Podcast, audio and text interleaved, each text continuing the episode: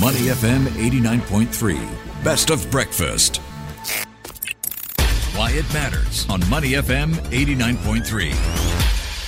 You're listening to Money FM 89.3. Good morning. Time now for Why It Matters with Adrian Abraham and Linley Fu. Adrian, have you experienced problems with perhaps a booking on a ride hailing app or maybe even buying things online? Okay, buying things online I can relate to. Not a huge fan of customer service, particularly when I have to wait for such a long time. Yes, right. Services are really convenient and quick these days, but when things go wrong, it can be downright frustrating when you have to talk to a chatbot or listen to on hold music, right? Exactly, right? Made to listen to on hold music as you wait for your customer service agent, and more often than not, you just end up giving up after the endless waiting. If you have similar experiences, you are definitely not alone. About 5 in 10 people in Singapore complain about unresolved customer service issues. That's actually uh, quite an incredible number, you know, and that's due to the latest state of the contact center experience study by the Qualtrics XM Institute, which is an experience experience management company. Qualtrics XM Institute researches trends and emerging practices in how organizations interact with their key stakeholders, including suppliers, employees, customers, and partners. And to tell us more about the findings from that study, we have Bruce Temkin, head of Qualtrics XM Institute, joining us now. Welcome to breakfast, Bruce. Love having breakfast with you guys. Bruce, thank you for that. On your company website, you're said to be an experience management visionary, and that you're often referred to as the godfather of customer experience. So, in your view, what would you consider a perfect 10 customer experience? A perfect 10 customer experience is when a company knows what I want, gives it to me in advance, and makes sure that I'm happy with it. So they understand, they listen to me, they understand me, and they provide me with things that meet my needs. Very simple, but hard to do. Coming back to that study, Bruce, um, it drew on insights from more than 1,100 consumers in Singapore and shows the extent to which frontline customer service teams are impacting customer satisfaction, spend, and trust in the country. Now, before we get into the nuts and bolts of it, there are at least 3 million adults in the Singapore population, according to official statistics. How representative is this study with only about 1,000 over consumers surveyed? That's a great question. So, 1,000 uh, randomly selected consumers who are representative of the population based on different demographic elements is actually reasonably uh, reflective of what the entire population is like. I would say it's not an exact number, but it gives you a good sense of where it is. And I, I don't think there's any reason for us to be exact with these numbers because we're trying to get a sense of what's happening in a macro sense with customer service across Singapore, across Southeast Asia, and across the world world. And I think if you have a really good sample, even a thousand random consumers can be a really indicative study. Now, you are the experience management expert.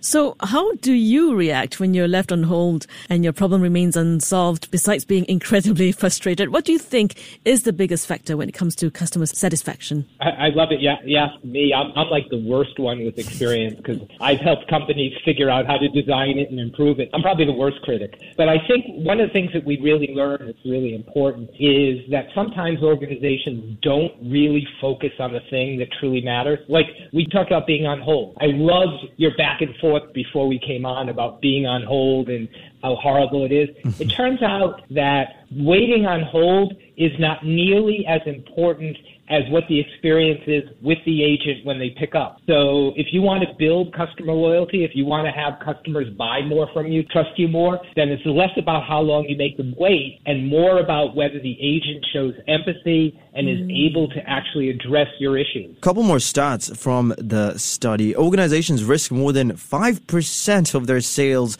due to poor customer experiences, which is why they need to enable and empower uh, frontline teams to, you know, resolve issues in a timely and effective manner. No one wants an unhappy customer. What kind of definitive action can companies take to, as the study says, enable and empower frontline teams to resolve customer issues? So, of course, at the end of the day, they're left happy. You know, one of the things we always say is that an unengaged employee can't create an engaged customer. So mm-hmm. focusing on employees and the connection between employee experience and customer experience is a fundamental element for solving this problem. So we have to understand how do we train our our employees? How do we understand where they are letting customers down so we can be very targeted with both the, like I said, training and enablement, but also how do we invest in the right tools to give them the information about each customer so that they can deal with them on a more personalized basis. All right. The, the data from that study also shows that almost half of customer service issues are being left unresolved in Singapore. Any idea what kind of issues are being left unresolved? I'm curious. So I, I, will say the study didn't go into detail on those unresolved issues, what they are. In general, I would say a lot of them tend to be um, more complex issues, right? mm If I call up customer service because I want to change my address, those types of issues probably don't go unresolved. mm But if I'm calling up uh, an airport, Singapore Air, and I'm making this up, I'm not blaming Singapore Air, but it could be, as an example, if I called up Singapore Air and I had a bad experience with the flight and they didn't quite get me where I wanted. I want to get a refund. That might be a little bit more complicated, and those types of more complicated uh, interactions are probably the ones that are more often than not go unresolved. Bruce, you know, I think it might be just a case of empathy, right? Customers in Singapore prefer to complete common customer service interactions using one of three human interaction channels. The most preferred channel is meeting with someone in person. That's 27%, with 21% choosing to speak with someone on the phone. What more can you tell us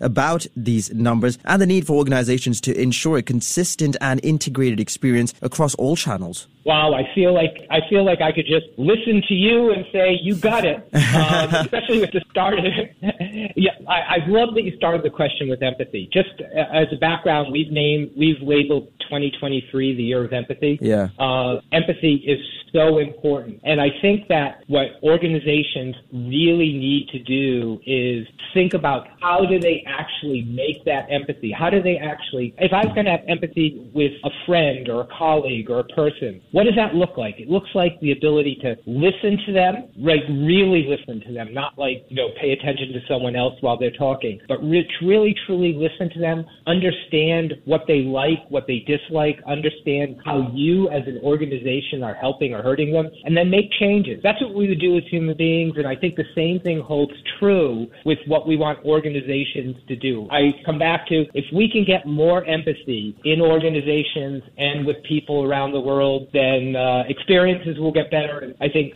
so will just about everything else we deal with. But Bruce, uh, in this difficult climate of doing business, what will it take for companies to implement that culture of empathy and enable them to solve issues in a timely and effective manner, you know, versus meeting the bottom line and generating revenues? I'm going to challenge a decision, right? I don't think we have to choose between empowering people to respond and be empathetic, and between, we don't have to choose between that and long-term profits and having efficiencies and costs. I think they all are linked because if we're doing the things that our customers want, if we're helping our agents more quickly serve our customers and do it in a way that meets their needs in a timely manner, that turns out to be much more effective, both in terms of cutting costs because we waste fewer cycles we have the customer tends to call back less. They're less upset. They end up buying more they churn less. So I think we, we oftentimes put this false decision that we have to make between do we invest in helping our agents, our front lines deliver better experiences and do we need, or do we need to make our bottom line better? I think they both come, if they're done well, they both come together. Bruce, before we wrap this up, you know, I want to talk about something we hear often. Time is money, right? Consumers are more careful about their spending. Companies that exceed expectations with how they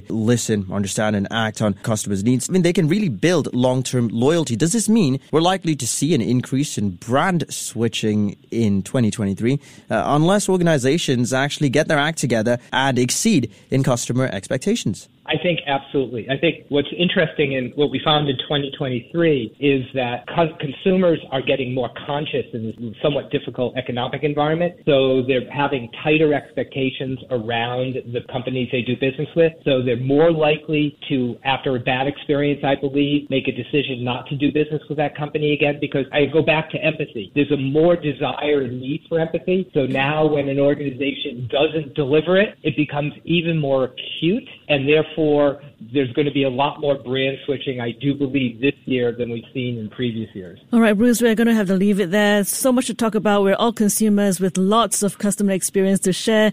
Thank you so much, Bruce Temkin, head of Qualtrics XM Institute. Thank you. To listen to more great interviews, download our podcasts at moneyfm893.sg or download our audio app. That's A W E D I O. Available on Google Play or the App Store.